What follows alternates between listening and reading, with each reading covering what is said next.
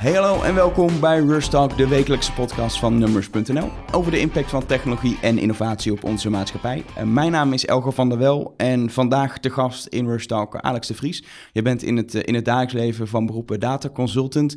In je vrije tijd, ook al een beetje in je werk, heel veel bezig met, met blockchain en vooral cryptocurrency. Je hebt een site Digiconomy, spreek ik dat gewoon zo uit? Of zeg gewoon Nederlands ja. Digiconomy? Dat mag ook misschien. maar je hebt een site um, die gaat eigenlijk over, over crypto cryptocurrency. En zoals het bekendste, denk ik, voor veel mensen eh, de Bitcoin, maar ook voor Ethereum. Um, en waar je onder andere naar kijkt op dit moment bij de Bitcoin is uh, hoeveel energie het nou kost om Bitcoin te minen. Daar kunnen we meteen super diep nu op ingaan. Maar volgens mij moeten we voor we zo zijn even een stapje terug. Um, Bitcoin, cryptocurrency is iets wat we nou, de laatste maanden heel veel horen, maar eigenlijk al, al een paar jaar dingen over horen. Kun je ons meenemen naar het begin? Hoe is, hoe is dat überhaupt ooit ontstaan, die Bitcoin? Nou, die bitcoin die komt eigenlijk uh, uit 2008. Toen was er een persoon of een groep waarvan we nog steeds niet weten wie het nou eigenlijk was. Er is een soort zoektocht volgens mij wereldwijd uh, inderdaad. Uh, naar wie, wie, was het? We hebben het al heel veel keer geprobeerd. we zoeken naar een, een pseudoniem, Satoshi Nakamoto.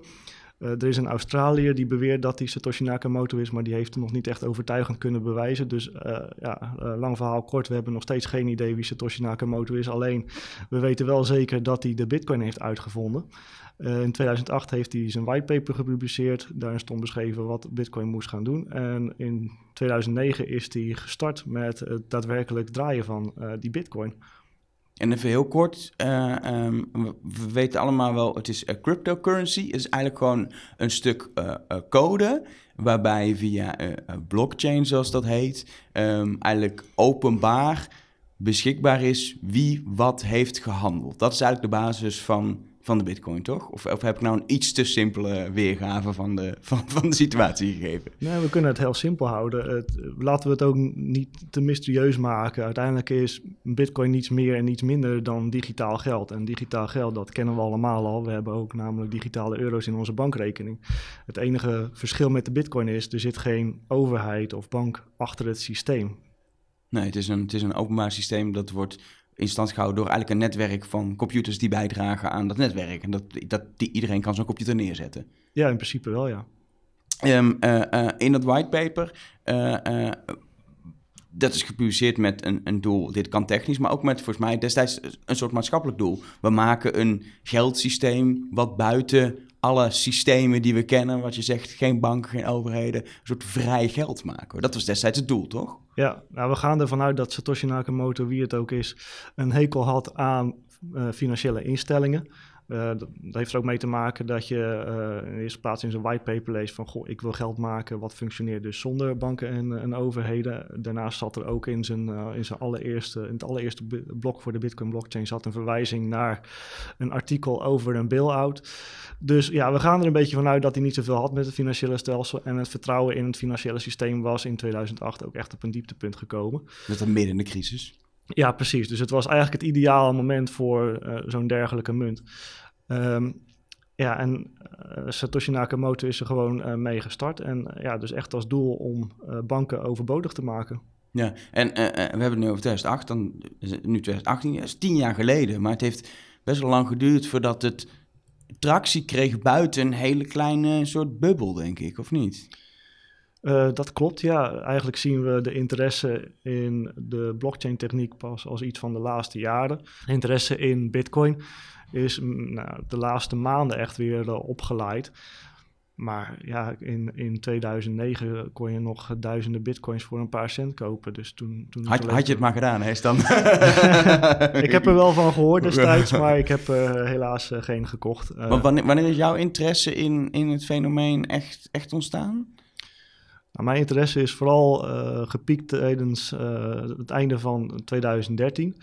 En dat kwam met name door een alternatief muntje met de naam uh, Dogecoin. Dat was een soort van bitcoin, maar dan met een hond als mascotte. Hartstikke Le letterlijk ge gebaseerd op, uh, op de bekende Doge meme, uh, ja, de sexual ja. much. Ja, en nou, dat sloeg aan. honden, katten slaan sowieso goed aan op het internet. En dit muntje dus ook. Wat tot gevolg had dat voor het eerst in de geschiedenis van cryptogeld raakten de, de, wat minder typische gebruikers geïnteresseerd. Hè. Voor deze munt was het vooral toch wel mannen, mannen met een ja, toch wel meer technische interesse in, rond de 40 jaar oud, zeg maar, die in, in, in crypto geld zaten. Ehm, maar toen stapten er opeens ook heel veel vrouwen in, heel veel jongeren. Ehm, we zien nu, we zien nu zelfs uh, rappers en zo zien we via hun Instagram-account uh, bepaalde, bepaalde munten promoten en zo. Het is echt een wonderlijk fenomeen wat er aan de hand is op dat vlak. Ja, ja, ja, tegenwoordig ja, kun je eigenlijk niet achterblijven en moet je wel een munt promoten. Maar nou, dat, dat was toen vrij nieuw en door de grote toestroom van nieuwe gebruikers in het systeem, toen had ik zoiets van ja, deze mensen komen nu wel binnen, maar dit systeem is best wel, hè, crypto geld is best wel een, een lastig iets om mee om te gaan je, nou, je hebt voldoende foute spelers in het ecosysteem die uh, proberen je geld ervan te maken. Ehm, en voor mij was dat ook de aanleiding om daar vervolgens maar over te gaan schrijven op mijn eigen blog. En om mensen enigszins wegwijs te maken in de risico's van, uh, van dit systeem. Ja, je bent toen echt gewoon eigenlijk gaan, gaan analyseren wat er gebeurt op de markt en dingen gaan uitleggen op je blog. Dat is eigenlijk de basis. Ja. En, en, en voor mijn beeld, um, uh, destijds, zeker de periode waar je het over hebt, 2000 13 was mij een beetje ook de periode dat opkwam dat Bitcoin wel buiten inderdaad die, die, die, die, die echt puur technologische bubbel kwam. En dat was, dit moeten, dit moeten winkels gewoon gaan accepteren. Dat je gewoon een pizza kan bestellen met bitcoin. Of zelfs waar geloof ik met cafés waar je dan met bitcoin kon gaan betalen. Dat, dat was het ideologische doel. Dat je elkaar kon gaan betalen met, uh, met een digitale munteenheid zonder dat daar iets tussen zat. Uh, ja, daar is nu heel weinig van over op dit moment volgens mij. Uh, ja, dat, dat zo. Kijk, uh, toen was het zo dat we zaten inderdaad in de periode van de eerste Bitcoin-hype. We, we, hebben allemaal wel eens gehoord van tussen van uh, de grootste Bitcoin-beurs die destijds is omgevallen. Mount Gox, dat gebeurde begin 2014. Uh, eh, toen stond de prijs van de Bitcoin voor het eerst op 1200 dollar per munt. Nou, daarna is die weer een, een, een flink stuk weer weggezakt. Uh, intussen is het weer aardig opgeleefd. Alleen nu is het probleem een beetje dat je die bitcoin eigenlijk nergens meer echt voor kunt gebruiken. Simpelweg omdat je per transactie al 20 euro aan transactiekosten moet aftikken. Ja, en als je er een pizza mee koopt, dan kan die pizza morgen uh, twee, drie, vier keer zo duur zijn geworden, zeg maar opeens. Dat is natuurlijk het meest bekende voorbeeld. Uh, in het ver verleden de eerste bitcoin-transactie was voor een pizza, of eigenlijk twee pizza's, 10.000 bitcoin per stuk. Hij was, was toen een tientje. Ga, uh, ga ik even nou rekenen, 10.000 keer 15.000, nou dan uh, zitten we in een getal met heel veel nullen ergens in nul. Ja, gaan we in de honderden miljoenen zitten, denk ja, ik. Ja, het leuke is, we weten ook precies wie het was en die wordt er ook nog regelmatig aan herinnerd. Uh, hij zegt dat hij niet erg vond, maar ja, daar kun je zo je twijfels bij. Uh. En de pizzaboer is blij, als hij ze niet ook verkocht heeft natuurlijk. Ja, ja nou, ik heb het vermoeden dat uh, als hij ze nog hadden, hadden we daar wel meer van gehoord. Dus ik denk dat hij die ook verkocht heeft. Ja. Um, heb jij een, een verklaring voor het, de interesse die de laatste maanden is ontstaan? Want we zien opeens Weet je, die bitcoin bleef wel. Die is ook logisch heel langzaam groeit, want er is een beperkt aantal bitcoin. Er kunnen wel nog wat worden bijgemaakt via mining, moeten we dadelijk even uitleggen. Maar, maar dat is beperkt. Nou, dan als er meer vraag komt, stijgt de waarde. Dat is een heel simpel economisch model, wat hopelijk iedereen wel begrijpt. Maar we zien nu opeens echt dat het zo hard is gegaan de laatste maanden, dat ook een deel van de mensen zegt, je moet gewoon kopen en het is gewoon, en je gaat geld aan verdienen. Anderen zeggen, nou, dit is een bubbel, dit kan alleen maar ontploffen, want het is eigenlijk ja, op, op niet heel veel gebaseerd, behalve op die vraag letterlijk. Ehm, wat is jouw, hoe kijk jij er tegenaan? Wat is voor, voor jou de verklaring dat het zo hard is gegaan opeens? Als dingen die er zeker aan hebben bijgedragen was natuurlijk dat we op een gegeven moment konden handelen in bitcoin opties op Wall Street. dus eigenlijk dat Wall Street gewoon bitcoin omarmt, dat was best wel een, een, een groot uh, dingetje zeg maar. Um, dus dat, dat heeft er ook toe geleid dat we de, zeker de afgelopen maanden een enorme toename hebben gezien in het enthousiasme uh, rondom Bitcoin. Waar, waar, eigenlijk traditionele investeerders erin gaan handelen, dan, dan dat heeft een vliegwiel-effect, zeg je eigenlijk. Um, nou ja, ook gewoon eh, qua, qua acceptatie, zeg maar. Het, het, beeld dat Bitcoin nu hè, echt mainstream gaat. Hè, Wall Street stapt erin. Dat, dat, dat, is toch echt, dat geeft echt een gevoel van: goh, hey, dit, is, dit begint nu echt een serieus uh, middel te worden. En, en dat zet mensen ertoe aan om vooral de, ja, daar, daar ook onderdeel van te zijn, daarin te investeren. En dat hebben dus uh, de afgelopen maanden is die koers, uh, nou, het hele afgelopen jaar is die van onder de 1000 dollar per bitcoin uiteindelijk geëindigd op, rond de 15.000 dollar. Ja, we zitten op dit moment, vanochtend heb ik even gekeken, snel, we zitten nu uh, op 15.000. Ja. Voor duidelijkheid, het is nu een, een dag voordat dit online staat. Er kan de komende 24 uur van alles zijn gebeurd. Dat Ja. weet je bij de Bitcoin echt niet. Het kan nu 20.000 zijn, het kan weer 10.000 zijn. We weten het niet. Ehm, eh, want wat op zich, de, de koers nu wel iets stabieler de laatste dagen. Maar we hebben volgens mij twee geleden nog echt een, eh, drie weken geleden echt een dip gehad, zo rond, eh, rond kerst. Ja, ja, voor de kerst zaten we nog op de 20.000 dollar per bitcoin. En eh, na, vlak na kerst zaten we geloof ik rond de 11. Ja, Dus het ging even heel hard omlaag en intussen weer iets, weer iets opgekrabbeld.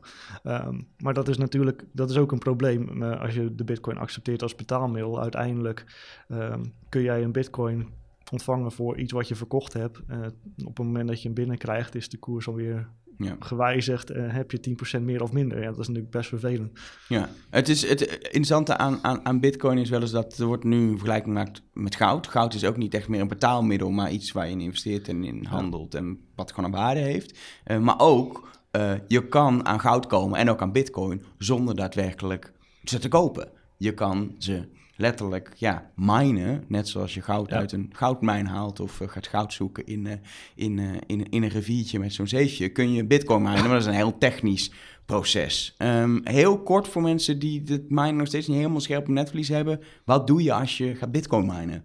Ja, nou, het heeft weinig met handmatig werken te maken. eh, dus eh, laten we dat in ieder geval eh, buiten beschouwing. Nee, wat er gebeurt is dat een heleboel machines zijn constant bezig met het maken van nieuwe blokken voor de Bitcoin blockchain. En dan gaat het om blokken transacties, verzamelingen transacties die iedere 10 minuten worden toegevoegd aan, aan, aan, aan de blockchain dus. Ehm, nou, dat hele proces van het maken van een blok, dat is wat we eh, een, een miningproces noemen. De makkelijkste vergelijking met eh, voor dat proces, dat vind ik meestal, een- laten, we, laten we het een loterij noemen. Ehm, want wat er uiteindelijk gebeurt is, al die miners zijn hun eigen blok aan het maken voor die blockchain. We moeten op een of andere manier moeten we er eentje gaan uitkiezen die zijn blok mag gaan toevoegen aan die blockchain. Nou, dat, hè, dat, kan, hè, dat kunnen we niet zomaar, we kunnen niet zomaar iemand aanwijzen, want ja, dan zouden we een, een centrale partij in een netwerk zijn, dat moeten we niet hebben. Ehm, dus we moeten eentje willekeurig selecteren en Satoshi Nakamoto die had bedacht van, ik laat deze miners een puzzel oplossen, een hele ingewikkelde puzzel, Ehm, waarbij het, er is geen manier om vooraf vast te stellen wat nou de oplossing is. Het is. Je lost het op door op goed geluk pogingen te doen om het op te lossen. En op een gegeven moment heb je geluk en eh, ben je ja, de gelukkige winnaar van, of hè, althans eh, de, degene die het volgende blok aan de blockchain mag toevoegen. En daarvoor krijg je overigens ook een beloning. Hè. Voor eh, die, dat blok dat je maakt krijg je op dit moment 12,5 bitcoins.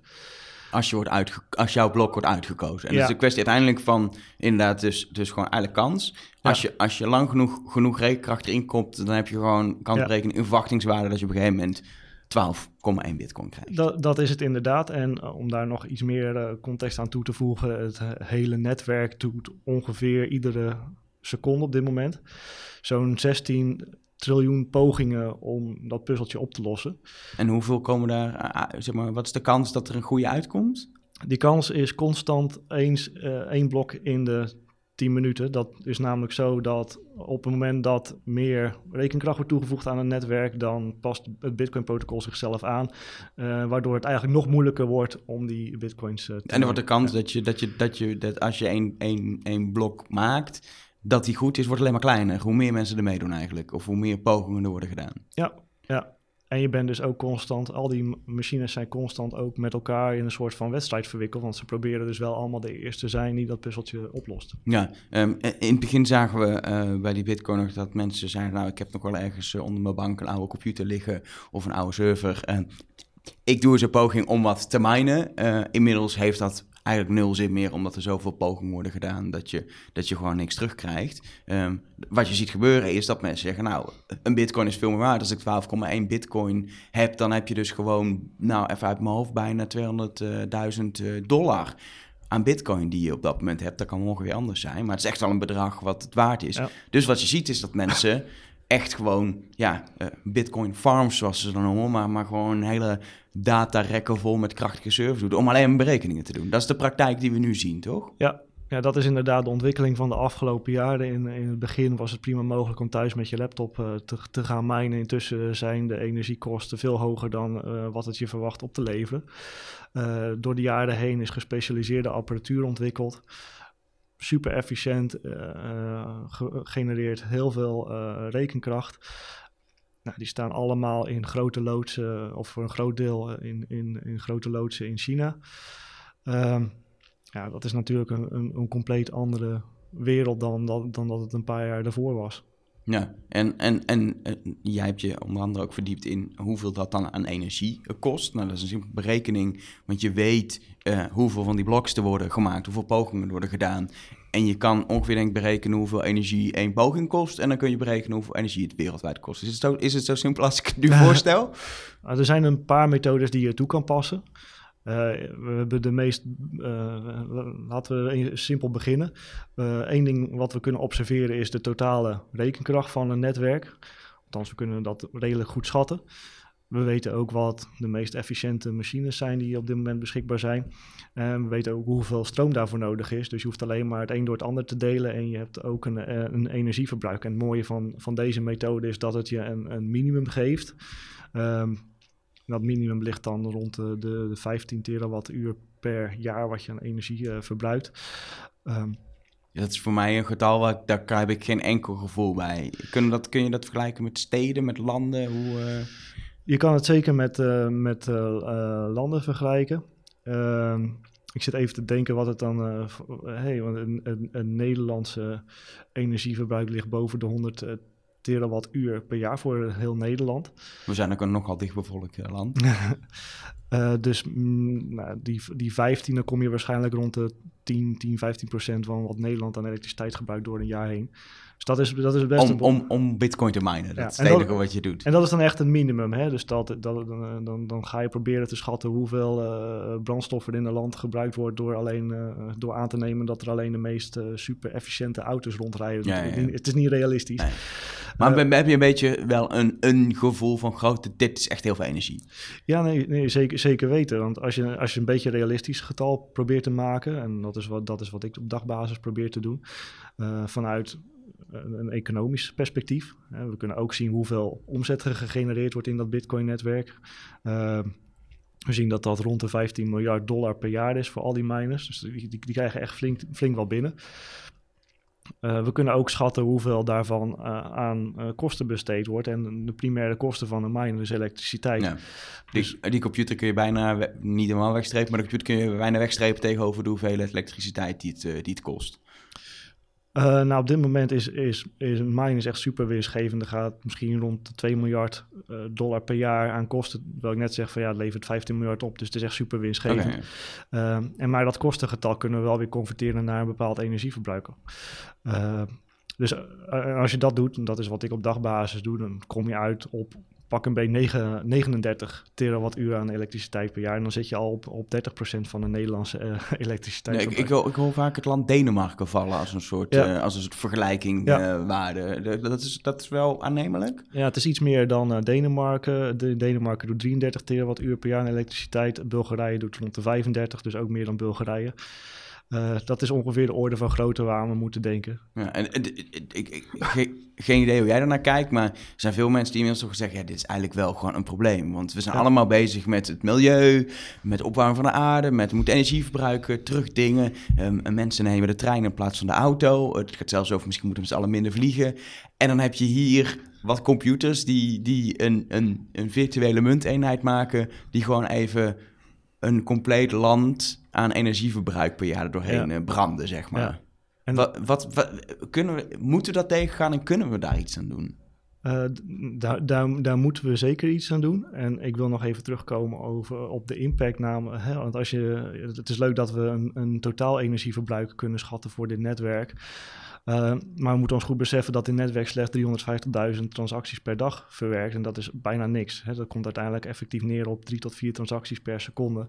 Daar waar een, een, een partij zoals Visa uh, nou, minstens uh, 20.000 transacties per dag makkelijk kan verwerken als, dat echt, als, hè, als het moet. Maar dat, maar dat is niet dat het zo inefficiënt is, is niet omdat per se uh, de hele technologie inefficiënt is, maar omdat er zoveel mensen aan het minen zijn. Het kan met Ja. een stuk minder miners, kun je ook dat, die transacties gewoon organiseren. Nou, dat, dat hopen we. Dat weten we nog niet. eh, Oh, dat weten we ook dat, niet. Dat gewoon. weten we nog niet zeker. Kijk, wat we wel weten is dat als je kijkt naar het Ripple-netwerk. eh, Ripple is momenteel de derde grootste cryptocurrency. Eh, dat, kan, dat kan over een week zomaar weer anders zijn. Maar momenteel is het de, de derde grootste. Ehm, en die hebben eigenlijk een gesloten blockchain-netwerk. Waarbij degenen die meedoen eh, beperkt zijn tot, tot een lijst met vooraf goedgekeurde deelnemers. Eh, en er wordt niet gemined. Dus dat is eigenlijk best wel een, een schone blockchain. Alleen je kunt je dan weer afvragen, ja, in hoeverre is het nog echt een, een, een blockchain op het moment dat je dus gaat zitten aanwijzen wie er wel en niet mee aan eh, kunnen doen. Dan is het weer centraal aangestuurd. Precies wat de Bitcoin niet wilde. Ja, dat zou je zo kunnen stellen, ja. Maar ehm, wa- waar ik benieuwd naar ben, en je zegt nu al, eigenlijk Ripple heeft een soort oplossing voor dit probleem door gewoon te beperken wat er mee kan doen aan het netwerk. Ja. Maar bij de Bitcoin eh, eh, is de, bij, weet je, dat is op dit moment nog steeds volgens mij de populairste cryptocurrency die er is. Dat is morgen niet anders. Ehm, er is ook niemand die echt kan zeggen, nou, we gaan het morgen heel makkelijk anders doen. Je kan natuurlijk de code deels aanpassen, maar dan krijg je weer een alternatief van de Bitcoin, de zogenaamde fork. Wat, wat is er iets te doen aan dit? Want het is een probleem waar iedereen volgens mij wel denkt. Ja, die moeten iets aan doen. Behalve de mensen die er heel veel geld mee verdienen. Die denken, nou laten we vooral niks doen, want we verdienen, geld. Maar dat zijn er niet zoveel. De ontwikkelaars van Bitcoin, degenen die daar althans met de ontwikkeling bezig zijn, want het is, het is open source development, eh, die vinden het eigenlijk ook wel best dat het, eh, dat het zo gaat. Sterker nog, die proberen ervoor te zorgen, op, hè, die proberen op dit moment echt voor te zorgen dat eh, de Bitcoin ook in, op de lange termijn in staat is om dit systeem in stand te houden. Want eh, wat het geval is, de, hè, er zullen nooit meer dan 21 miljoen bitcoins gecreëerd worden. Eh, nou, wat ik al zei, dat die bitcoins worden door de tijd heen eh, verspreid. Eigenlijk als beloning voor het minen van de bitcoin. En momenteel dus 12,5, maar die beloning halveert iedere vier jaar. Totdat op een gegeven moment de bitcoins een keer op zijn. Vanaf 2040 is, is de hoeveelheid bitcoins die gemined wordt al verwaarloosbaar. Dat is natuurlijk vanuit het perspectief van de ontwikkelaar is best een probleem. Want eh, momenteel zorgt het minen ook voor een deel van de veiligheid van het netwerk. Eh, om, eh, wil je het netwerk aanvallen, dan heb je een hoop rekenkracht nodig. Je moet al die energiekosten kunnen veroorloven. Dus het is, het is ook een belangrijk onderdeel van de veiligheid van het systeem. En eh, juist om die reden willen de, de ontwikkelaars ook voor zorgen dat ook op de lange termijn die miners gewoon betaald eh, krijgen. Nou, nu krijgen ze niet alleen vanuit die, eh, die, die ingebouwde beloning betaald, maar ze kregen ook nog eens betaald door de transactiekosten die de Bitcoin-gebruikers betalen om uit- uiteindelijk hun ehm, transactie binnen een redelijke tijd te verwerken. Dus het, netwerk verwerkt misschien effectief drie tot vier transacties per seconde. Dat is niet veel. Ehm, betekent dat als jij een beetje snel eh, verwerkt wil worden, dan moet je gewoon meer betalen. Want degene die het meest betalen... Een soort spoedoverboeking, zeg maar, zoals bij de bank. ja, alleen dan tegen iets hogere kosten. Ja. Ehm, en eh, ja, dat gaat dus ook naar eh, die miners. We zien dat die beloning op dit moment echt enorm aan het stijgen is. Simpelweg omdat het netwerk populairder wordt. Bitcoin wordt populairder. Het gebruik ervan wordt eh, populairder. Dus ja, ook, ook die transactiekosten stijgen. Daarmee zou het op de lange termijn zomaar kunnen zijn dat ook al gaat die beloning, die ingebouwde beloning naar nul. Eh, dat toch, kun, je, kun, je, ja. kun je het in draaiende houden op Ja. op eh, wat je krijgt voor, Ja. eh, voor de transactie? En- Want voor mijn beeld, als je nu, als je nu een bitcoin-transactie doet, als je iets wil aankopen en, je, en je betaalt heel weinig, dan duurt het echt heel lang. Dan kan het uren, dagen duren voor die uit wordt gevoerd. Ja, we, we zagen rond de kerst dat je toch minstens 40 euro wel moest neertellen, wilde je je transactie in een uurtijd verwerkt hebben. En minstens 15 euro wilde je transactie in een week verwerkt hebben. Nou, dat, is, hè, dat zijn al best wel eh, behoorlijke getallen. Je gaat je bitcoins niet gebruiken om een kopje koffie af te rekenen. ja, je koffie moet wel weer een uur betaald zijn, dus dan eh, kost je even 40 euro eh, bovenop eh, wat het al kost aan bitcoin. Dat is inderdaad niet echt in, interessant. En dat is natuurlijk ook weer op zichzelf weer een heel groot probleem. Want we zagen dat gamebedrijf Steam eh, ook in eh, december of november aankondigde te stoppen met het accepteren van bitcoins, juist om deze redenen. Ehm, dat de transactiekosten heel hoog zijn. Ik bedoel, ze verkopen spelletjes voor misschien 60 euro. Maar ja, als daar uiteindelijk de helft naar transactiekosten gaat, dat schiet natuurlijk niet heel erg op. En daar komt de prijsvolatiliteit nog eens bij. Ja, ja en eh, wat ik eerder vroeg, waar we eigenlijk een beetje vanaf gewaterd zijn, vanaf gedreven zijn, is niet erg. Ehm, maar wat ik eerder vroeg was, ehm, hoe zit het met, met wat, wat we hier aan kunnen doen? Want je zegt zelf, uh, de Bitcoin-ontwikkelaars hebben alles gedaan om ervoor te zorgen dat dat, dat netwerk gewoon uh, in stand blijft, zodat het veilig blijft, et cetera, dat het goed blijft draaien, ook door die transactiekosten. Um, maar met z'n allen zitten we wel te kijken naar ja, dat energieverbruik. Daar moeten we misschien wel iets aan doen. Is, is daar iets aan te doen als de ontwikkelaars het niet doen? Ja, nou ja, er is, er is zeker iets aan te doen. Um, en allereerst moet je zorgen dat je een alternatief hebt voor het minen. Uh, dat wordt ook wel eens proof of work genoemd. Hè. De miners zijn echt aan het werk om, om bitcoin te genereren.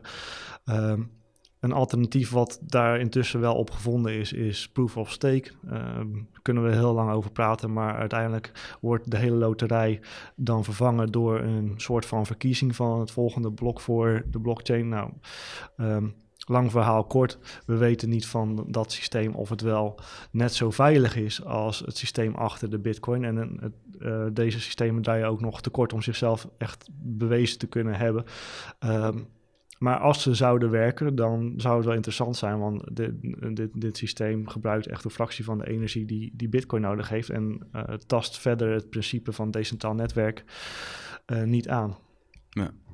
Maar dat, dat is afwachten of dat gaat gebeuren. Um, en, um, en de ontwikkelaars, zeg je zelf, hebben niet per se grote prioriteit daar liggen.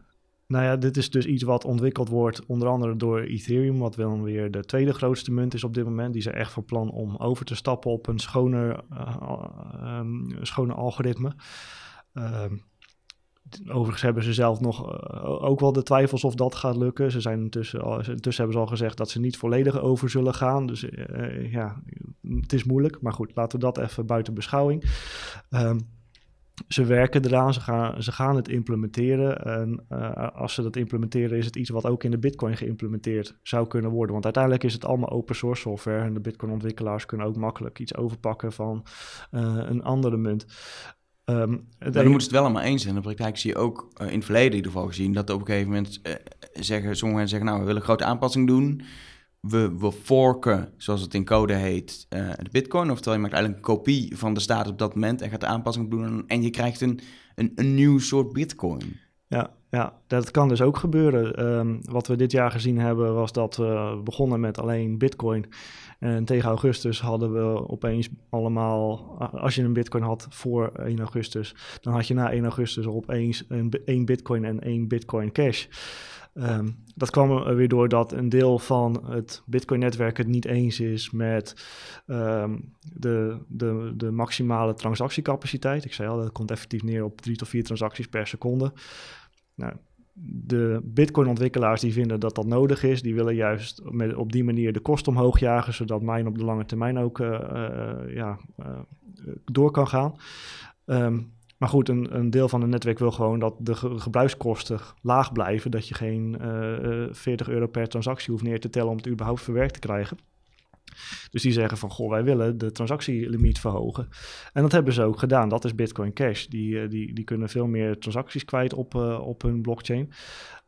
Het, is, het is open source, hè, dus je kunt gewoon de Bitcoin software pakken. Je zet er iets andere regels in. En die netwerken, op een gegeven moment gaan ze ook niet meer samen. Hè, want die Bitcoin Cash die verwerkt dan meer transacties in een blok dan toegestaan is op die Bitcoin. Dus die netwerken die, die, die splitsen, die forken. Um, en, en dan heb je, uh, omdat ze van dezelfde oorsprong komen, uh, wel op één, uh, twee, twee verschillende munten, waarbij je op iedere munt, als je eraan deelneemt... ja, dus, want, ja, wat er gebeurt als er een fork is, dat alle, alle munten die op dat moment in omloop zijn, die zitten ook in, in, in, in het, de kopie, in het alternatief. Ja. Dus, dus elke keer als er fork wordt gedaan van de bitcoin, dan krijg je als, als bitcoin bezitter een extra munt bij eigenlijk. Ja, ja. ja dus vandaar dat ik de vergelijking met, met uh, goud altijd een lastige vind. Want ik weet dat als ik een, een goudstaaf onder mijn kussen leg, dan, dan, kan ik er vrij zeker van zijn dat ik niet wakker word met twee goudstaven. maar bij bitcoin heb je die zekerheid dus niet.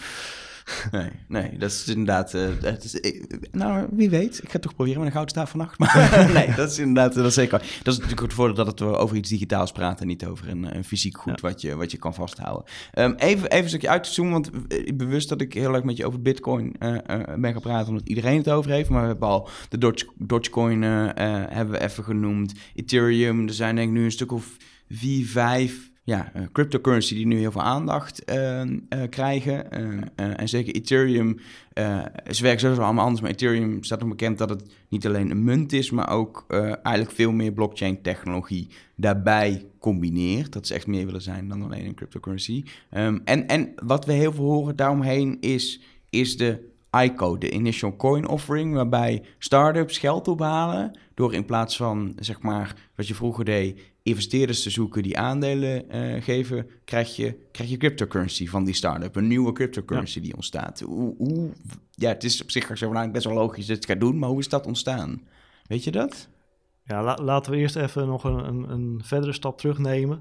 Uh, want in een ver verleden werden ook al nieuwe uh, munten aangemaakt. Hè, als je vroeger een, duplicaat van de bitcoin wilde maken, dan uh, pakte je de broncode van de bitcoin, uh, dan paste je die een beetje aan, dan gaf je het een nieuwe naam en dan had je opeens Litecoin of een alternatief. Ehm, en dat werd ook wel al een beetje gebruikt om hè, bepaalde dingen te vinden. Maar dat was dan wel uh, nou, toch wel enigszins dubieus, omdat het ook niet als ultieme doel had om uh, als aandeel te fungeren. En toen was daar op een gegeven moment Ethereum. Uh, Ethereum stelt gebruikers in staat om een eigen toepassing te bouwen bovenop een blockchain. Dat kan van alles zijn. Uh, heel recent hebben we gezien dat een applicatie met de naam CryptoKitties heel populair was, waarin gebruikers digitale katjes kunnen uh, fokken en verzamelen. Uh, hartstikke leuk. wat, wat je ook kan doen is heel makkelijk nieuwe tokens, nieuwe munten aanmaken bovenop uh, het Ethereum-netwerk. is gewoon een standaard scriptje wat je ergens vandaan kan, kan pakken. Uh, nou, heeft misschien ook wat aanpassingen nodig, maar het is in ieder geval een stuk eenvoudiger geworden om gewoon een token te genereren bovenop het Ethereum-netwerk. Dus je hoeft niet, je hoeft niet de hele broncode van, van blok van Bitcoin te pakken en die helemaal te gaan aanpassen. Helemaal je eigen ding schrijven. Je kan eigenlijk gewoon zeggen: hey, jullie hebben de, de code voor dat blockchain-netwerk ik wil er iets mee doen, iets op bouwen en dan kun je het vrij makkelijk doen. Ja. En wat er dus gebeurt is dat uh, start-ups die uh, nog uh, geen bedrijf zijn, met name, dat, is het de meest, althans de meest typische gebruiker van deze functionaliteit. Mensen met een idee, die, die halen geld op via dat Ethereum, dus die maken een, um, een applicatie waarin gebruikers uh, geld kunnen storten. En in ruil daarvoor krijgen ze een bepaald aantal tekens, uh, wat dan speciaal voor die start-up gegenereerd wordt. Uh, en daar wordt vaak een bepaald recht aangekoppeld. Hè? Dus echt als een aandeel, een dividendrecht, hè? dat je in de toekomst een stuk winst uitgekeerd krijgt op, op die tokens. Um, en ja, met, het, met, met de Ethereums die dan opgehaald worden, die worden, die worden gecashed en daar wordt dan het, het bedrijf van gebouwd. Ja, en, wat je daar in de praktijk wel bij ziet, is dat dat deels um, veel meer dan bij een, een start-up die gewoon investeerders zoekt. Een investeerder gaat niet vervolgens oké, ik, koop een, ik, koop ik koop een stukje bedrijf, ik investeer in je en, en twee maanden later verkoop ik dat. bij die ICO's zie je natuurlijk mensen die gewoon denken, ik, ik koop dat. Ik hoop dat heel veel mensen gaan kopen door, waardoor de waarde stijgt en ik verkoop het snel. Je ziet dat het is veel, wordt veel meer in gehandeld volgens mij dan in, dan in normale investeringsconstructies. Ja, als je het over normale in, investeringsconstructies hebt, dan gaat het toch vaak over mensen die privévermogen in een start-up stoppen. Uh, wordt ook niet publiek verhandeld dan op dat moment. Uh, dan gaat het ook vaak niet om ideeën, maar toch al uh, bedrijven die al enigszins gestart zijn, um, die geld op gaan halen. Uh, ja, dit, dit is compleet anders. Je schrijft nu een, je schrijft je idee uit in een whitepaper, je zet het online en je haalt er geld voor op. En ja, daar zitten natuurlijk ook enorme risico's aan vast. Want uh, ja, uh, Jan en allemaal kan daarin investeren. Maar ja, hoe, hoe weet je nou wie erachter zit en dat uiteindelijk het geld goed gebruikt wordt en dat ze niet opeens met dat geld op vandoor gaan of wat dan ook. Uh, dus uh, het risico is wel aanzienlijk groter. Er is ook veel minder regelgeving op dit punt. Als je echt een, een public offering zou doen op de beurs, dan heb je hele strenge regels waaraan je moet voldoen. Terwijl op die Ethereum blockchain, ja, je kunt een, een, token aanmaken en je kunt hier gewoon mee starten. Dus wij kunnen nu met z'n tweeën bedenken dat wij een start-up beginnen met een ICO en, en, en even iets schrijven dat je denkt, nou dat is een goed idee. En dan, dan ben je er eigenlijk. Ja, ja, en dan kunnen we gewoon beginnen met, met geld ophalen. Dus ja... Het vraagt om fraude. Uh, Ergens. Het, risico daarop is, is aanzienlijk groter en dat voel je natuurlijk ook wel aan. Ja. Dat is ook de reden dat we zien dat de, de regelgever, bijvoorbeeld de AFM, toch wel waarschuwt van goh, hey, uh, wees voorzichtig met het investeren van je geld in, in uh, enerzijds cryptocurrencies, maar anderzijds ook uh, juist in dit soort specifieke investeringsconstructies. Ja, um, ik, ik, weet nu al dat we minstens nog een uur door kunnen praten over, over wat het is. Het is ook zo'n breed onderwerp, dus dat we even diep op die bitcoins ingaan, omdat het gewoon heel concreet en het eigenlijk het eerste voorbeeld is. Maar over Ethereum, ICO's kunnen we een hele losse podcast opnemen. En misschien nog best een idee voor de toekomst, maar voor nu wil ik een beetje afronden. Wat ik wel daarbij interessant vind, is om even gewoon te kijken, als je kijkt wat er nu gebeurt, niet alleen de bitcoin, maar ook ook die andere uh, uh, cryptocurrency die steeds groter wordt, plus al die ICO's die erbij komen. Het is een soort, het is een soort ja, bijna exponentieel groeiend geheel op dit moment, de hele cryptocurrency-markt. Waar gaat dit heen? Want een paar jaar geleden was nog is een hype, over een paar jaar is het over. Of mensen die zeggen, ja, die blockchain-technologie om, om echt transacties veilig te stellen, gaat de hele industrie wel veranderen. Maar die, dat geld zoals het nu met, met bitcoin is, dat gaan we vergeten. Ja, nu gaat er inmiddels zoveel geld in omdat het wel een blijvertje lijkt. Maar niemand weet het zeker. Nee, dat klopt. Ja, dat is ook heel moeilijk uh, om, om echt voorspellingen op te doen. je kan zeggen op basis van wat we zien, uh, de, de bitcoin die uh, eigenlijk geen levensvatbare use case meer heeft. Want als je zoveel per transactie moet betalen, dan komen energiekosten nog eens bij. Waar kan je de bitcoin eigenlijk nog voor gebruiken, behalve speculeren? maar je kunt natuurlijk wel speculeren dat dat nog een keer opgelost gaat worden. dus het is heel moeilijk om daar echt een, een waarde aan te hangen. Wat we wel moeten doen en wat heel belangrijk is, is dat we uiteindelijk die bitcoin scheiden van de achterliggende techniek, de blockchain. Uh, daar om, waar de Bitcoin uiteindelijk slechts één toepassing is van de blockchain-techniek. We kunnen die blockchain veel breder inzetten en ook op heel veel andere manieren. En ik gaf al een beetje het voorbeeld tussen uh, Bitcoin en Ripple. Die netwerken verschillen als dag en nacht. En je hebt ook heel veel mogelijkheden om een blockchain naar eigen smaak in te richten. En daarmee zou je ook uh, al af kunnen rekenen met een heleboel problemen die toch wel kleven aan die Bitcoin-blockchain. Um, dus wat je dan overhoudt is een heel krachtig middel voor disintermediatie. Hè? Het, inbouwen van vertrouwen uh, in processen zonder dat je daar nog een, een, een vertrouwde derde partij bij nodig hebt. Nou, dat, dat, is, dat, is, dat is een techniek waar volgens mij iedereen wel van overtuigd is. Ook juist alle bestaande organisaties. En hebben we het ook over, over bijvoorbeeld banken. Dat ze echt heel veel onderzoek erin stoppen. Omdat ze denken, ja, dit, dit gaat iets worden in de toekomst. Dit gaat echt een onderdeel uitmaken van, van de wereldwijde economie. Um, maar de Bitcoin zelf of de, of de Ethereum over vijf jaar, is dat nog steeds aan, aan de gang überhaupt? Of zou het zo, kan het eindigen, zeg maar? Kan het opeens afnemen en opeens een zachte dood te hebben? Of, of is dat bijna niet mogelijk? Nou, een zachte dood zal het niet zijn. het kan een harde dood worden, ja. als, als, het, als het misgaat, dan gaat het waarschijnlijk ook heel hard mis. Uh, simpelweg omdat uiteindelijk de hoeveelheid bitcoins die verhandeld wordt, is redelijk uh, beperkt. De markten zijn niet super liquide. Um, dus als het naar beneden gaat, dan gaat het ook vaak uh, heel hard. Het zal niet, het, zal niet heel zacht, een heel zachte landing zijn. maar voor hetzelfde geld gaat de prijs nog eerst tien keer omhoog voordat we zover zijn. Wat dat betreft is het echt een, een gok welke kant het op gaat. Um, maar wat wel zo is, is dat, uh, kijk, deze, deze software is nog in ontwikkeling en het, het, heeft nog heel veel problemen. Zeker de Bitcoin blockchain heeft gewoon heel veel problemen waar het nog mee af moet zien te rekenen. Um, als het lukt om daarmee af te rekenen, ja, dan zou je kunnen zeggen van god, dat is wel een blijvertje. Uh, sowieso heeft een bitcoin echt wel toegevoegde waarde. Je kan het prima inzetten in landen daar waar het financiële systeem is ingeklapt. Denk aan, uh, nou, denk bijvoorbeeld aan landen aan Venezuela, waar ze kampen met hyperinflatie. is echt wel een, een, een, een, ja, een, een, toepassingsgebied voor munten zoals de bitcoin. Het hoeft niet per se de bitcoin te zijn uiteindelijk. Um, en dat is dan weer de andere kant van het verhaal. Dit is allemaal open source software. Uh, iedereen kan zijn eigen variant maken. Uh, Bitcoin heeft natuurlijk wel het voordeel dat het grootste netwerk heeft op dit moment. Maar dat wil niet zeggen dat er in de toekomst niet een, een andere munt overheen gaat. Dus, uh, en, en die standen blijven nog steeds wekelijk wisselen. Bitcoin staat al jaren stabiel op één. Intussen zien we dat anderen toch al redelijk in de buurt beginnen te komen bij die Bitcoin qua, qua omvang. Dus het is nog maar de vraag of, of dit op de lange termijn zo blijft. Uh, het concept cryptocurrency zal ongetwijfeld uh, blijven bestaan en zal dus ook zijn, zijn, zijn mogelijkheden blijven hebben in de toekomst. Uh, en die, die blockchain, daar, daar komt het ook wel goed mee. we zien heel veel bedrijven die zijn er nu mee aan de slag aan het gaan. die piloten ermee, die zijn nu echt intussen ook de pilots die ze doen om aan het zetten in hun echte bedrijfsprocessen.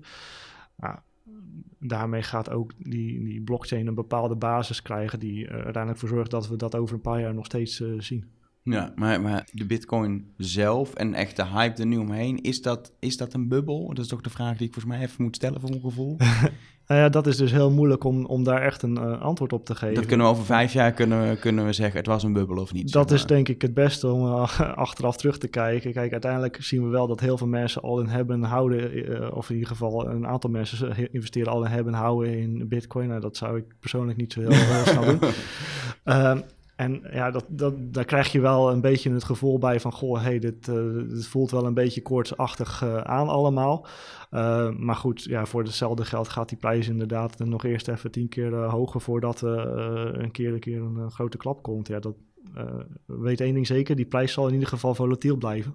Ja, nou, dan gaan we gewoon afwachten. En dan kijken we over een paar jaar. Over een paar jaar dan gaan we nog een keer zitten. En dan kijken we terug op wat we nu hebben besproken. En hoe het er dan uitziet. Dat is misschien een mooie, Goed, mooi voornemen. Um, uh, laatste vraag. Er zijn mensen die misschien uh, luisteren. Die denken: Nou ja, ik zat er al diep in. Ik wist eigenlijk alles al. Ik heb toch geluisterd. Dus misschien ook mensen die nu luisteren. Die eigenlijk zeggen: Nou ja, ik heb heel lang al wel getwijfeld. Moet ik een keer erin investeren? Maar ik vind, ik, ik vind het allemaal ingewikkeld technisch. En moet ik het dan wel niet doen? En nu helemaal ja, met, met, met een paar tientjes heb je, kun je niks, zeg maar. Um, maar is het nog de moeite waard nu om in cryptocurrency te investeren? Mis je iets als je het niet doet, voor je gevoel? Je hebt intussen meer dan 1300 uh, eh, alternatieven waar je in, in kunt stappen, nog los van, uh, van de bitcoin. Uh, het zal best zo kunnen zijn dat daar pareltjes tussen zitten. Alleen ik denk dat het advies gewoon een, eigenlijk best wel saai is. Namelijk doe gewoon goed onderzoek naar waar je in investeert. probeer een goed beeld te vormen van wat de waarde zou kunnen zijn in de toekomst. Hè, want echt al, al deze verschillende munten, tokens, die verschillen als dag en nacht van elkaar. Dus denk in ieder geval niet dat ze uitwisselbaar met elkaar zijn. Uh, dat, dat, sommige mensen hebben de neiging om dat ook wel eens te doen. Uh, hè, een bitcoin is geen Ripple en, en zeker geen Cardano, wat intussen ook uh, zomaar in de top 5 van cryptocurrency staat. Ehm, doe gewoon heel goed onderzoek naar waar je in investeert. En dan kan het best zo zijn dat je een pareltje vindt, maar datzelfde geldt ook op de beurs. Dus, dus als je doet, goed inlezen. Niet, niet, niet je hele hebben en erin stoppen. En dan uh, hopen dat je geluk hebt. Dat is denk ik vooral het belangrijkste. Ja, wees voorzichtig. Wees voorzichtig. Nou, vind ik een mooi, mooie laatste woorden. Alex de Vries, ik wil je hartelijk bedanken um, uh, voor, voor, je, voor je deelname aan, uh, aan deze editie van uh, Rush Talk. Um, als mensen meer willen weten over wat je doet, dan kunnen ze gewoon op je site kijken. Dat is digiconomist.net. Um, ehm, als mensen echt gewoon concreet iets aan jou willen vragen, hoe kunnen ze jou het makkelijkst bereiken? Op de website staat ook een, eh, een, een e-mailadres, dus die kan je gewoon gebruiken. En ik reageer meestal wel in uh, een redelijke tijd. Ik weet uit ervaring dat het best wel snel uh, kan gaan, anders zat je, zat je hier niet. Uh, dankjewel. Um, wil je mij wat vertellen um, of vragen, dan kan het altijd via Twitter, Elger, via Nummers voor de Nummers-redactie. Of via onze Facebookpagina kun je gewoon chatten met ons, facebook.com slash nummers. Ik wil je bedanken voor het luisteren. volgende week is er weer een nieuwe Rush Talk. Dan gaan we het hebben niet meer over cryptocurrency, maar over Las Vegas precies zijn, dat is ook een soort gokken. Maar in dit geval gaat het dan om, om CES, um, de, de gadgetbeurs die daar is. Uh, even kijken wat daar allemaal is aangekondigd. Dat volgende week. Voor nu een fijne week. En geniet uh, van de cryptocurrency.